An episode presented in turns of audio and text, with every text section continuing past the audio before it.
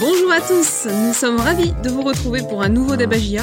Le Debagia, vous le connaissez désormais, c'est le podcast du service des sports de Lyon Républicaine sur l'actualité de JOCR. Comme chaque semaine, nous allons débattre autour d'une question, mais aussi répondre à toutes celles que vous nous avez posées sur lyon.fr et sur les réseaux sociaux, Twitter et Facebook. Et pour ça, j'ai à mes côtés deux autres journalistes du service des sports de Lyon Républicaine. Euh, tout d'abord, Benoît Jacquelin. Salut Benoît, comment vas-tu? Salut Sabrina, salut à tous. Euh, ben, euh, la bonne nouvelle, c'est que mais bon, la mauvaise, c'est que c'est pour des, pas une, une super bonne raison parce que j'aurais bien voulu prendre une semaine de rad avec, avec des playoffs pour la GIA. Mais bon, c'est comme ça. On a également à nos côtés Julien Benwali. Salut Julien, comment tu vas? Bonjour Sabrina, bonjour à tous. Bah, ça va, pas trop mal. Hein. On le sentait venir quand même depuis, hein, depuis une semaine et ce penalty raté contre Grenoble. Donc, euh, pas de surprise, pas de miracle pour cette fin de saison. Effectivement, on va en débattre aujourd'hui. Euh, messieurs, vous allez euh, donc échanger autour d'une question hein, dans ce débat GIA qui sera la suivante. Pas de play-off cette saison, la GIA est-elle à sa place? Euh, rappelons que les hommes de Jean-Marc Furlan ont terminé sixième de cette saison de Ligue 2 2020-2021. Euh, leur dernière victoire, 3 buts à 2 samedi 15 mai euh, sur le terrain de Sochaux, n'a pas suffi pour leur permettre d'accéder au moins à la cinquième place synonyme de play-off, puisque dans le même temps, bah, ses concurrents directs, Grenoble et le PFC, ont fait le travail et ont gagné. Alors avant d'entrer dans les détails, une petite prise de température. Pas de play-off cette saison. La GIA est-elle à sa place? Benoît, plutôt oui, plutôt non? Plutôt oui, euh, quand on joue un championnat sur 38 journées, le classement il veut dire quelque chose à la fin, mais qui va forcément laisser des, des regrets. C'est rien qu'on prend les confrontations directes, par exemple Grenoble, bah, Julien l'a dit, il y a le pénalty raté au retour, il y a un pénalty raté à l'aller pour gagner. Déjà rien que sur cette opposition-là, il y a moyen de doubler un adversaire. Donc euh, forcément qu'on on se dit il y avait peut-être moyen de faire mieux, mais après voilà, c'est c'est le but du championnat, c'est une évaluation sur 38 journées et le, classement est ce qu'il est aujourd'hui. Donc euh, les équipes devant n'ont pas volé non plus leur parcours, donc ma foi c'est comme ça. Et la tendance du côté de Julien, sixième place, la GIA est-elle à sa place? Plutôt oui ou non? Non, bah, c'est oui, à mon avis, il n'y a pas de, il a pas de question à se poser. Je veux dire, comme l'a dit Benoît, 38 journées. Je veux dire, toutes les équipes aujourd'hui sont, sont à leur place. Après, la question, c'est est-ce qu'il y avait moyen, avec les mêmes joueurs, la même équipe, la, même confrontation, de faire un peu mieux? Oui, il y aura des regrets cette saison, c'est, évident, parce que la GIA a laissé passer euh, des points des moments où elle aurait dû faire le, faire le job. Et si elle avait fait un tout petit peu plus le job, elle allait euh, tout simplement au playoff qui lui tendait les bras cette saison. Mais bon, elle est sixième, c'est qu'il y a des raisons et euh, il n'y a pas à se plaindre aujourd'hui de cette place. Merci messieurs pour cette prise de température. Je vous propose d'entrer tout de suite dans le vif du débat. Pas de play-off cette saison. La GIA est-elle à sa place? Euh, Benoît, tu le disais, bon, y a, on termine, enfin, la GIA termine quand même sur une victoire, hein, 3 buts à 2. Elle a fait le travail sur la dernière journée, ça n'a pas suffi. Ouais, voilà, elle a rempli sa part du contrat. Fallait gagner dans tous les cas et espérer un, faux pas du Paris FC ou une défaite de Grenoble. Euh, ça n'a pas été simple déjà de remplir euh, cette mission de, de, gagner à Sochaux. Euh, il y a eu une ouverture du score sochalienne. Euh, ils sont repassés devant ensuite à 2-1 après l'égalisation de, de Gauthier Hein. Et, et la GA s'est arrachée pour gagner 3-2. Donc au moins là-dessus, sur la dernière journée, ils ont fait ce qu'il fallait. Et malheureusement, c'est là où on se dit bah, que ça s'est pas joué sur cette 38e, mais, mais bien avant. Et c'est le but voilà, de, de, toute une saison. C'est la régularité qui, qui prime. Mais effectivement, sur ce match de Sochaux, ils ont montré qu'ils lâchaient pas l'affaire et qu'ils étaient des déterminé à, à, bah voilà, à se donner euh, toutes les chances jusqu'au bout. Et ça, ça aura quand même été une caractéristique de cette équipe quand même tout au long de la saison, c'est que euh, d'un côté, certes, elle était aussi incapable de tenir des scores, mais elle était aussi capable d'en renverser certains. Et un but de l'adversaire, ça l'a jamais euh, plombé cette équipe. Elle a toujours été capable de surmonter les difficultés. Elle l'a prouvé encore une fois sur, sur cette dernière journée. Julien, est-ce qu'on peut en déduire que la GIA a une équipe à réaction? J'entends par là, voilà, quand elle est menée, elle sait euh, égaliser, voire gagner un match, et quand elle est euh, prise, euh, quand elle est au pied du mur, hein, qu'elle doit gagner un match pour se qualifier pour les playoffs, elle, elle y arrive? Oui, dans l'ensemble, elle a répondu euh, présente la GIA dans, dans, tous les grands rendez-vous. C'est ce qui fait que moi, il y a déjà quelques mois, je pensais que si elle allait au playoff, elle était taillée pour pour y briller, parce que dans l'ensemble, les dates qui ont été entourées sur le calendrier, ils ont toujours répondu le, le jour J. C'est les joueurs là, parce qu'encore une fois, s'il n'y a pas ce pénalty raté contre de Haine contre Grenoble, la GIA bat Grenoble. Je veux dire, encore une fois, cette date très importante, euh, ils avaient fait le nécessaire pour pour gagner. Donc oui, cette équipe, malheureusement, elle est à réaction. Elle est, on peut dire plein de choses. Elle est irrégulière. Elle est irrégulière au sein même d'un match au sein d'un mois, au sein d'une saison. C'est, elle est très régulière dans son irrégularité et sur un championnat, ça, ça, se paye cash à la fin. Euh, peut-être que quand les gens regardent le PFC, regardent Grenoble, ils se disent la GIA rien à envier à ces équipes-là. Oui, certainement, mais bon, elle a, elle a au moins envié cette régularité. Grenoble a pas eu vraiment de trou d'air cette saison.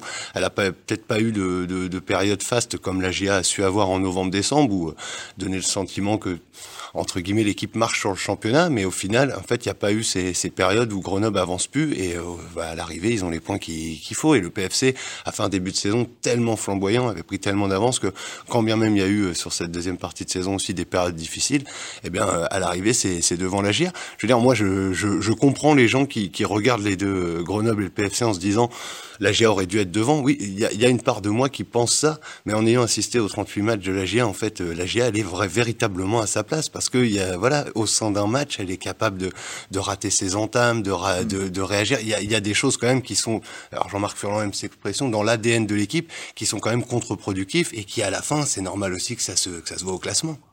Alors là, du coup, le championnat est terminé. C'est le moment de regarder un petit peu le, le classement, hein, d'analyser les équipes qui sont devant la GIA. Benoît, est-ce que c'est vraiment la régularité qui fait qu'elles sont devant ou, ou est-ce qu'elles ont eu des, voilà, des, des moments forts ouais, dans la des, saison? Des forces collectives concrètement, en fait, après, si on regarde, il y a eu trois équipes qui se sont battues pour les deux premières places, euh, trois Clermont, Toulouse, et trois équipes après qui se sont battues pour aller en play-off, euh, Grenoble, Paris FC et Auxerre.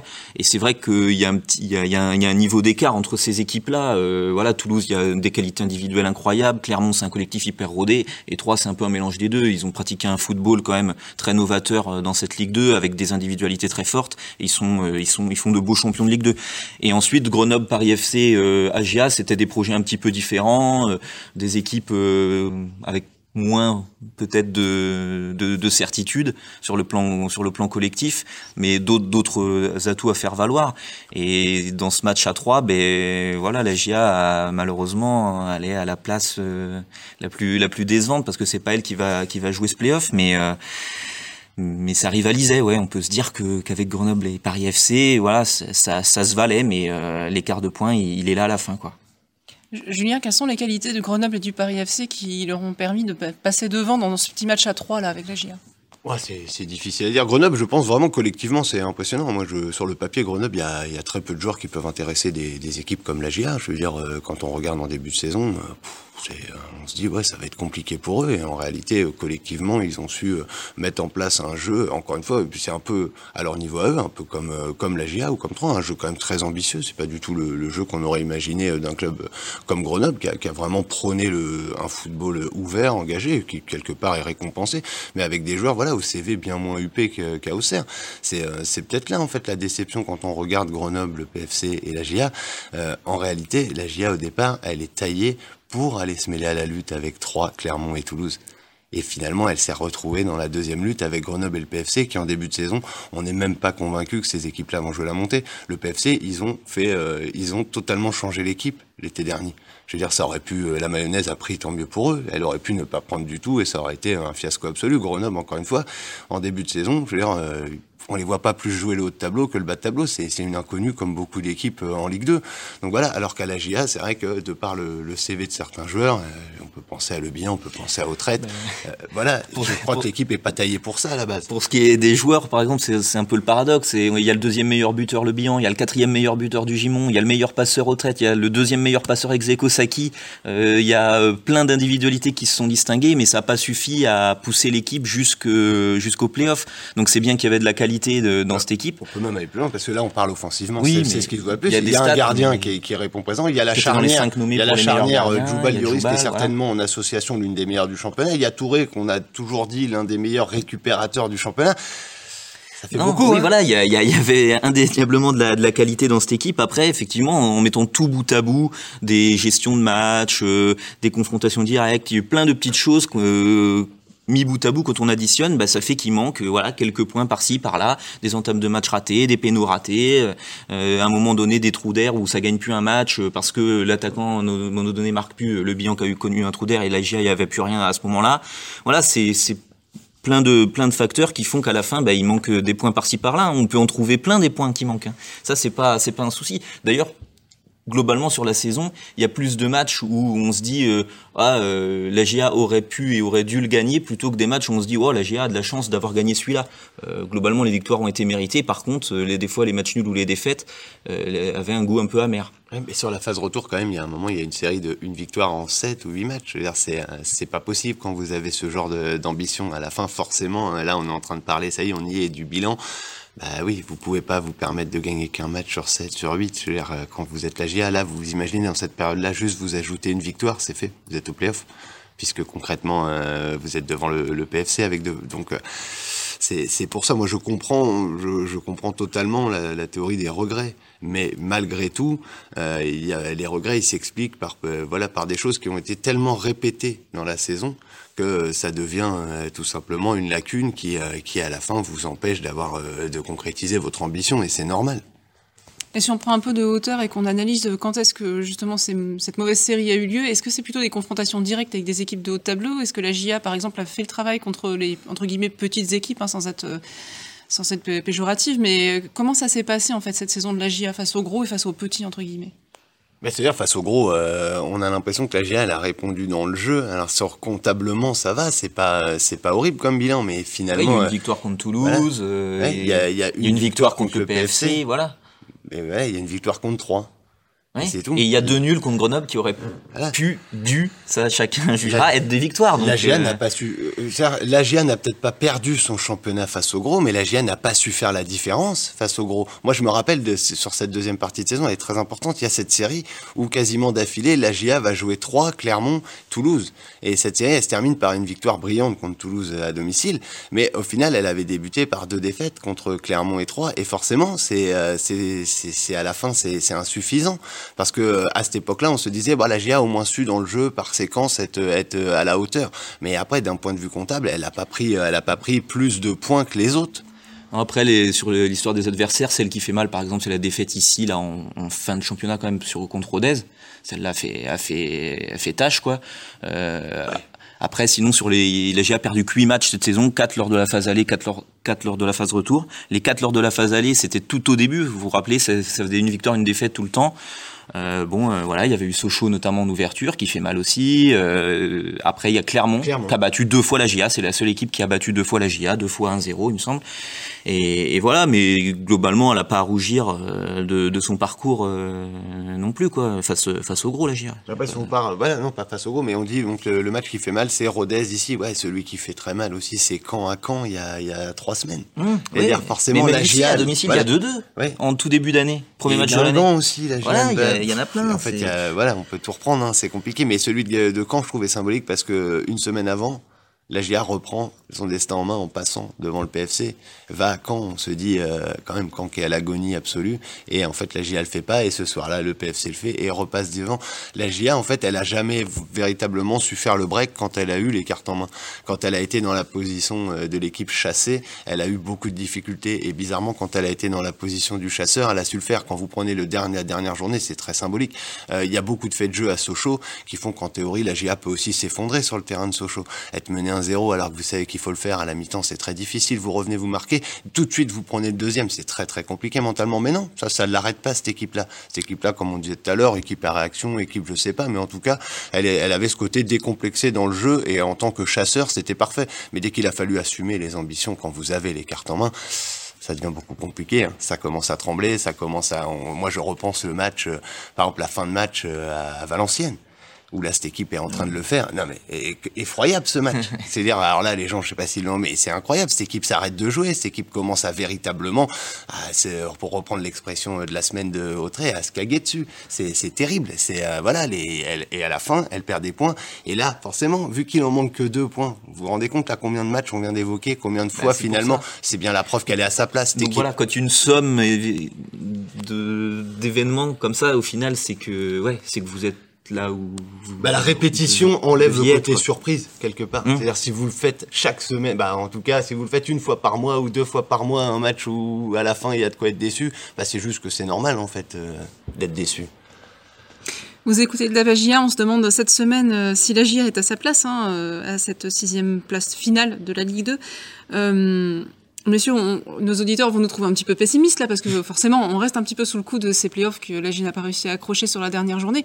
Mais il y a quand même cette sixième place qui est pas si mauvaise. Le nombre de points gagnés aussi cette saison. Euh, Jean-Marc Furlan, il, relativise beaucoup hein, ce bilan et il n'est pas si mécontent que ça. Oui, bah, sur euh, l'historique, c'est la meilleure place et le meilleur total de points de la GIA euh, depuis la relégation en Ligue 2. Donc ça fait sixième place et 62 points. Donc, donc effectivement, c'est le meilleur bilan de, de l'AGA, c'est indéniable. Alors forcément, oui, on dézoome, on regarde euh, l'historique de l'AGA, ça montre effectivement une progression. Après, bah, malgré tout, les objectifs de la saison, c'était pas d'être sixième, quoi. C'était d'être en playoff. Donc, ça reste quand même une, une, une déception, même si effectivement c'est prometteur, c'est c'est encourageant. Tout n'est pas acheté. Il y a eu plein de trucs de plein de motifs de satisfaction mais l'objectif est, est, pas atteint. C'est la loi du foot, quoi. C'est du sport, quoi. On vise des objectifs. Ça fait quand même des semaines que Jean-Marc Ferrand a tendance à un peu se contenter de, de, de, ce bilan qui se dessinait autour de cette sixième place. C'est peut-être aussi une manière d'amortir un peu cette fin de saison et cette déception. C'est de l'anticipation euh, quelque part de l'échec. Euh, parce que oui, moi, je, on, on, on s'est posé souvent la question ici. Est-ce que euh, cette cinquième place, cet objectif, il est absolument à remplir? Mais oui, il est absolument à remplir. Là, tout de suite, l'analyse n'est pas le même parce que finalement, le président Gray est plus là. C'est lui qui avait annoncé euh, les playoffs. Il y a déjà eu un remaniement, etc. Donc, on se pose pas les questions que peut-être on serait en train de se, poser si d'aventure hein, il n'y avait pas eu tous ces chamboulements en coulisses.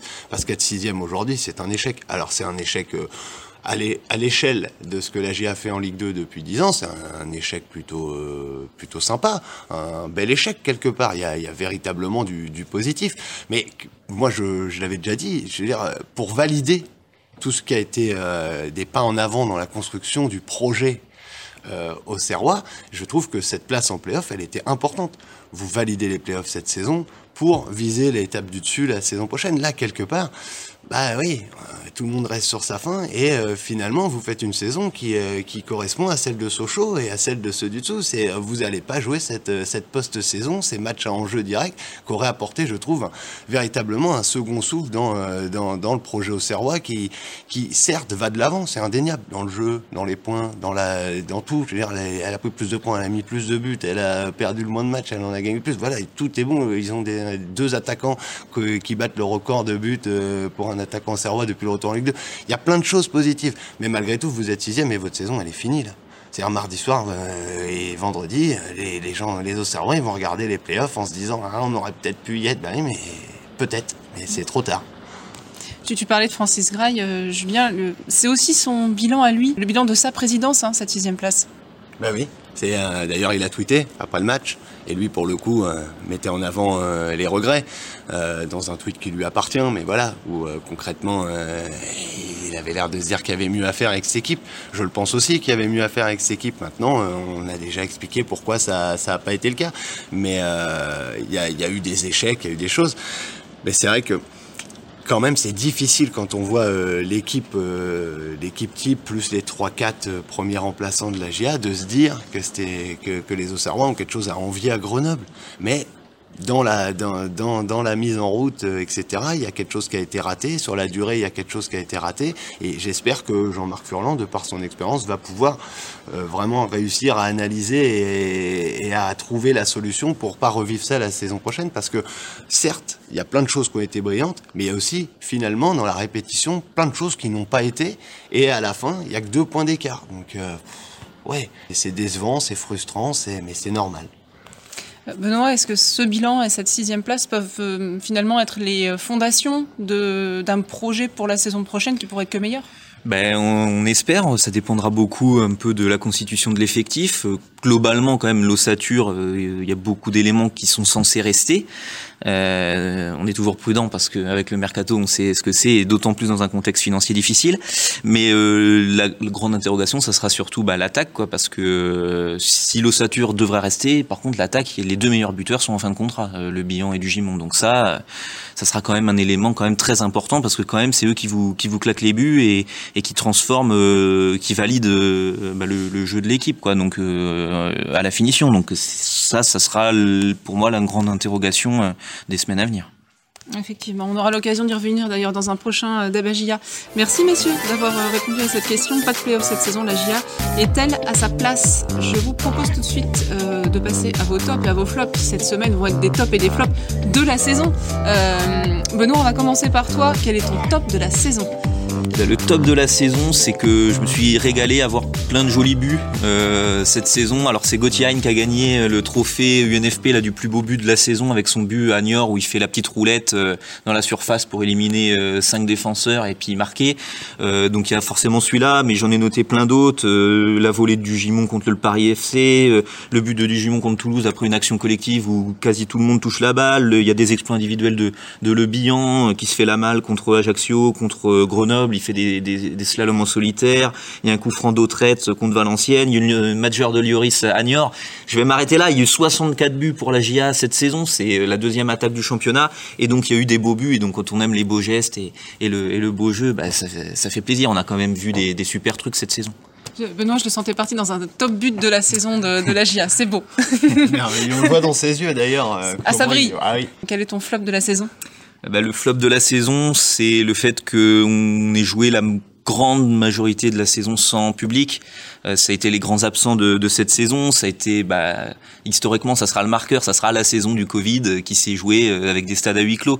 Voilà, il y a eu un tout petit peu en début de saison de public à la Baie des Champs avec une jauge à 5000. Des fois, c'était 7000. Qui était pour Auxerre à l'époque. On faut le remettre dans le contexte inédit en France. Ouais, ouais voilà. donc il y a eu un petit peu de monde qui a pu profiter. Notamment, il y avait des, des grosses, des gros scores là en début de saison. Bon, les gens en ont profité le temps qu'ils ont pu, mais malheureusement, ça manquait. C'est dommage parce que justement cette saison, voilà, euh, avec de l'adrénaline, ou là j'ai joue quelque chose jusqu'au bout, ben, on aurait aimé voir ce que ça donnait avec en plus du monde au stade. Peut-être le dernier match là contre Grenoble à domicile qui était en jeu. Bon, euh, certaines fois il y avait 10-12 000 pour les matchs du maintien. Ben, J'imagine qu'il y aurait eu autant à la Baie des Champs. Et peut-être ça pousse une équipe et il se passe d'autres choses aussi. Bon, on peut pas réécrire l'histoire, mais on espère que ben, le public euh, sera de retour la saison prochaine. Et oui, on l'espère. Merci Benoît pour tes ton top et ton flop. à ton tour, Julien, quel est ton top de la saison? À la base, je voulais dire, euh, j'étais sur les joueurs, moi, et je voulais parler de Joubal. C'est le joueur dont je pense que j'ai le plus parlé euh, durant la saison. Donc euh, voilà, c'est. En bien et en mal d'ailleurs. Oui, mais bon, quand même principalement en, bien, même si sur la fin de saison ça peut être plus dur. Mais voilà, je trouve c'est une recrue extraordinaire. Et pourquoi lui plus que d'autres? Parce que bah, quand il arrive, encore une fois, son profil, un Brésilien, l'histoire plaidait pas pour lui à Auxerre, qui arrive du Portugal, personne ne le connaît. Voilà, il y a plein, pas mal d'interrogations. Il les a levées avec une facilité déconcertante une élégance qui, euh, voilà, qui déploie sur le terrain. Voilà, c'est pour moi une recrue merveilleuse. Après, on peut élargir, je veux dire, dans l'ensemble, la saison de Léon, la saison de Djoubal, la saison de Lloris, la saison de Touré, la saison d'Autrette, euh, même euh, celle de Saki, celle de Dugimon, celle de Le Bien voilà, c'est aussi quand on dit tout ça que les regrets se ravivent un peu parce que je pense que ouais, la GIA sur le terrain, dans l'ensemble, principalement répondu présent à la hauteur d'une équipe qui doit aller au playoff. Et, euh, et on se dit que c'est dommage que ça se soit pas concrétisé sur la fin, mais c'est quand même euh, une belle saison d'ensemble. Mais c'est un top quand même. Oui. et ton flop de la saison? Bah, Parmi les, tous les joueurs que j'ai énumérés, il y en a un, je pense, qui, qui manque et qui aurait dû être dans cette liste s'il avait fait la saison que le club espérait quand il a été le chercher l'été dernier. C'est euh, Fortuné. Et, euh, et, moi, je suis obligé, voilà, le flop de la saison, c'est Fortuné. Alors, il peut y avoir plein d'autres choses. Et les gens, ben, moi, pour moi, je me focalise sur lui parce que je lui en veux pas hein, au pauvre garçon. Hein. Il a, il a certainement fait ce qu'il pouvait avec euh, ce qui lui reste de football dans les jambes, à savoir vraiment plus grand chose. Et euh, c'est dommage parce que il, dans ce manque de palette, on va dire, que Jean-Marc Furlan regrette semaine après semaine. Il est celui qui finalement aurait dû apporter euh, une solution supplémentaire, que ce soit dans le couloir, dans l'axe, offensivement ou la ligne du bas. Et, euh, et fini, ouais, son, ce qui, ça manque énormément à la fin de la saison. Le club a été chercher un fortuné qui faisait à l'époque à peu près en, Ligue 2 10 buts, 10 passes D. S'il s'il fait ne serait-ce que 6-6, 7-7 cette saison, ça aurait été pour la GIA euh, une bouffée d'oxygène énorme dans la période difficile. Et certainement là, on serait pas en train de faire le bilan de la saison, on serait en train de se dire euh, comment la GIA aborde ce, ce play-off euh, à Grenoble. Malheureusement, voilà, il a fait une saison pitoyable, à l'image de sa dernière sortie à Valenciennes, qui a coulé l'équipe, euh, parce que forcément, on se focalise beaucoup sur le penalty de Hein contre Grenoble, mais voilà, cette fin de match à Valenciennes, pour moi, elle a plombé la fin de saison de la GIA, et d'ailleurs, on ne l'a plus vu depuis, ce match-là, bah, tant mieux, j'espère qu'on le reverra pas, maintenant, faut que le club arrive à se séparer de ce boulet, mais euh, voilà, c'est très difficile à l'heure du bilan de ne pas regretter que les contrats aient été signés l'été dernier. Merci messieurs pour euh, vos tops et vos flops de la saison. Donc, passons aux questions de nos internautes. Vous nous les avez posées euh, sur lyon.fr ou bien sur Twitter, sur Facebook. On a, sélectionné quelques-unes hein, pour euh, ce tabagia. On commence par celle de Léo sur Twitter. Alors là, elle est très large, hein, messieurs. Léo demande doit-on se satisfaire de cette saison? Est-ce qu'on peut s'en satisfaire? Bah, Est-ce qu'on doit s'en satisfaire Voilà, le doit-on. Chacun est libre de. Voilà, le doit-on. Moi, j'oblige personne à se satisfaire ou à être mécontent. Chacun a son jugement. J'espère qu'on a pu apporter un peu des éclairages euh, par le débat qu'on a eu. C'était un petit peu l'enjeu de ce débat. On peut, si on veut avoir de regrets, on peut aussi se dire que la somme de manques, de petits manques additionnés fait que la GIA est à sa place. Après, chacun, chacun voit les choses comme il veut. Pareil, si on prend l'aspect historique, quand même le faire Jean-Marc Furlan, c'est une progression pour le club. Pourquoi pas pour la suite, ses, fondateurs. On peut voir les choses que, comme on veut. Euh, voilà, il n'y a pas de jugement euh, définitif et péremptoire, quoi. Une question d'André sur lyon.fr qui nous demande ne croyez-vous pas que la GIA doit être plus forte, beaucoup plus forte à la maison pour pouvoir jouer les premiers rôles? Euh, Julien, est-ce que c'est à la maison que la GIA a perdu des points? Je comprends la question sur cette deuxième partie de saison, c'est vrai. C'est pendant longtemps, euh, la GIA cette saison, quand même, bon, à part le début de saison, ça a été difficile, euh, Sochaux et Clermont pour une mise en route laborieuse, mais après, la GIA pendant longtemps a fait le métier à la maison. Et, et d'ailleurs, c'est une des données très importantes dans le projet que veut Jean-Marc Furlan, c'est d'être véritablement maître chez soi. Et la GIA l'a été pendant, pendant de longs mois. Et euh, sur les deux, deux, deux, trois derniers mois de la compétition, ça a été très, très difficile. Benoît parlait de Rodez, il y a eu ce match nul contre Guingamp, il y a eu d'autres points perdus. Et oui, je pense que euh, quand on voit encore une fois à quel point ça joue à très peu de choses à la fin, si la GIA, même dans sa période difficile, avait au moins su faire le plein à la maison, encore une fois, on ferait pas le bilan de la saison à l'heure où on parle. par exemple, pour finir la saison, Toulouse fait 11 victoires de suite au stadium. Quoi. Donc euh, ça, ça vous classe une équipe. Bah, c'est c'est 33 points, c'est monumental. C'est euh, la moitié de ceux de la GIA, quasi. Merci. Et les équipes de tête, du coup Est-ce qu'elles elles aussi, elles ont fait le, point, le plein pardon, à bah, domicile bah, Grenoble, on prend Grenoble par exemple. Grenoble a perdu un match à domicile contre Clermont, celui qui a permis à la GIA d'avoir cette balle de match euh, à la Baie des Champs il y a, il y a une semaine. Euh, voilà, mais concrètement, ils n'ont fait qu'une défaite chez eux. C'est impressionnant et à l'heure du, à l'heure du bilan, ça, ça pèse lourd. Euh, Patrick de Nuit Saint-Georges nous demande, Jean-Marc Furlan dit que les points qui nous manquent sont ceux du début de saison. Est-ce euh, entendable? Oui, il y a eu la moitié des défaites, on le disait, quatre défaites euh, très rapidement en début de saison. D'ailleurs, on s'inquiétait, je me rappelle, les débagés en début de saison disaient bah, déjà quatre défaites après huit journées.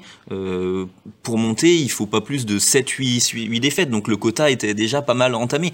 Et c'était au moment où la GIA faisait victoire-défaite, victoire-défaite. Donc Effectivement, il manque euh, peut-être des points là, au moins euh, accrocher des, nuls euh, en début de saison, parce que ça jetait le doute aussi dans la construction de l'équipe de perdre un match sur deux.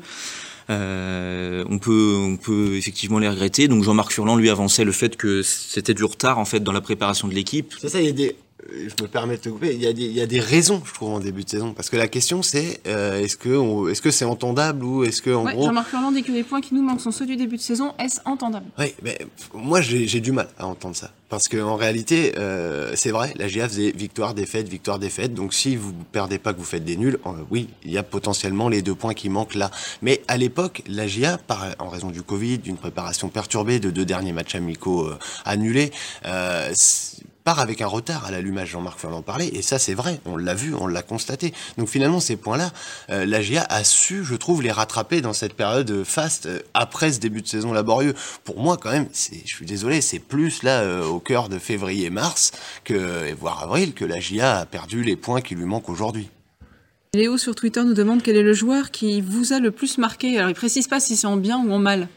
Benoît? Euh, non, mais je vais souligner quand même euh, la saison de Mathias Autrette. Moi, j'ai trouvé voilà que euh, c'est un joueur ouais qui a, qui a un niveau euh, quand même au-dessus, quoi, qui, qui fait parler sa classe tout au long de la saison. Il a rarement eu de trou, à part là vers la fin où à un moment donné il été blessé, il a eu un petit trou. Mais sinon, j'ai fait le compte hier, il a été décisif dans 17 des 34 matchs qu'il a disputés, donc c'est la moitié. Il fait 13 passes décisives, il marque euh, en première partie de saison, après il marque plus, mais il continue à donner des passes, que ce soit dans le jeu, sur, euh, sur coup de pied arrêté. Il a été voilà, c'est et puis bon, c'est un caractère. Alors des fois, il peut être un peu euh, pénible. C'est ça, c'est Jean-Marc Furlan qui qui le dit. Et puis là, voilà, on a vu avant le match de Sochaux, il a un peu mis le feu, etc. Mais il, faut aussi des gars de caractère euh, justement pour euh, tirer cette équipe et, et des fois un peu mettre le coup de pied dans la fourmilière quand ça va pas. Et donc voilà, que ça soit dans le jeu ou humainement, je trouve que c'est quelqu'un d'important.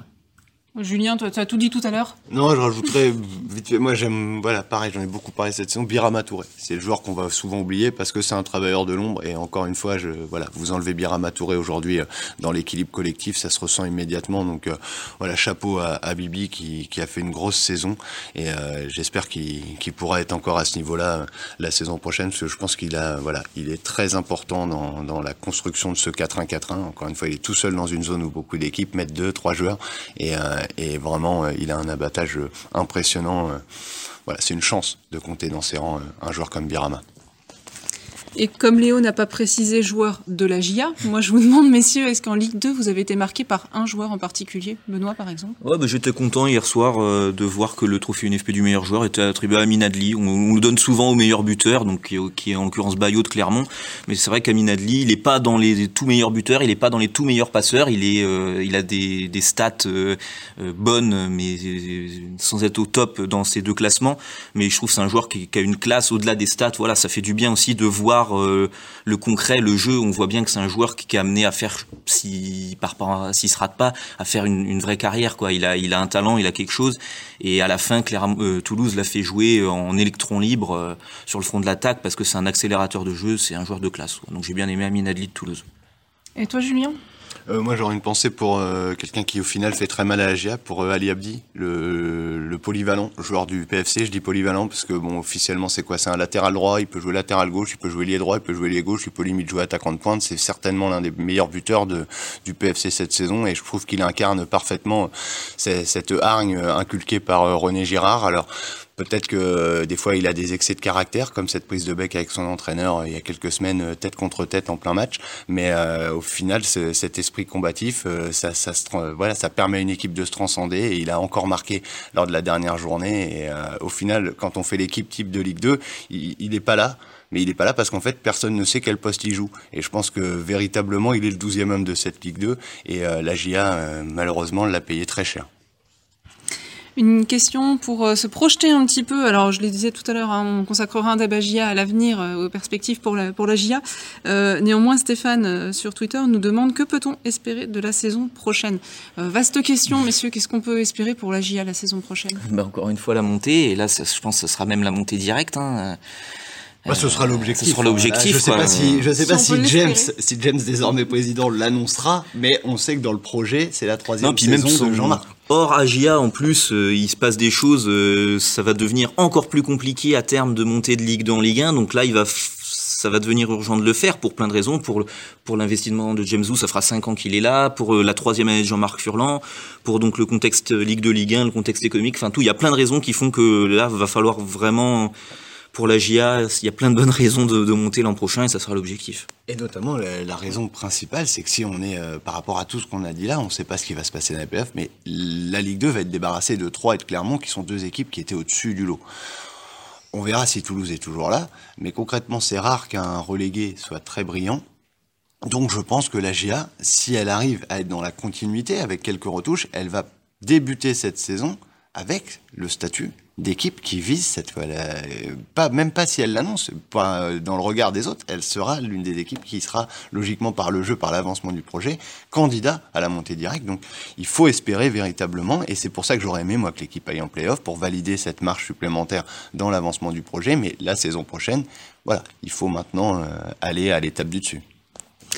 Merci messieurs d'avoir répondu aux questions de nos internautes. Merci à vous tous de nous les avoir envoyées. Rassurez-vous, on garde sous le coude toutes celles qui concernaient euh, l'avenir, les perspectives. On y répondra dans un prochain Dabagia. D'ailleurs, on vous donne rendez-vous euh, sans faute dans une semaine pour euh, parler de, l'avenir cette fois-ci. D'ici là, restez fidèles à, lyon.fr et passez une bonne semaine. Et vous aussi messieurs. Merci beaucoup, bonne semaine.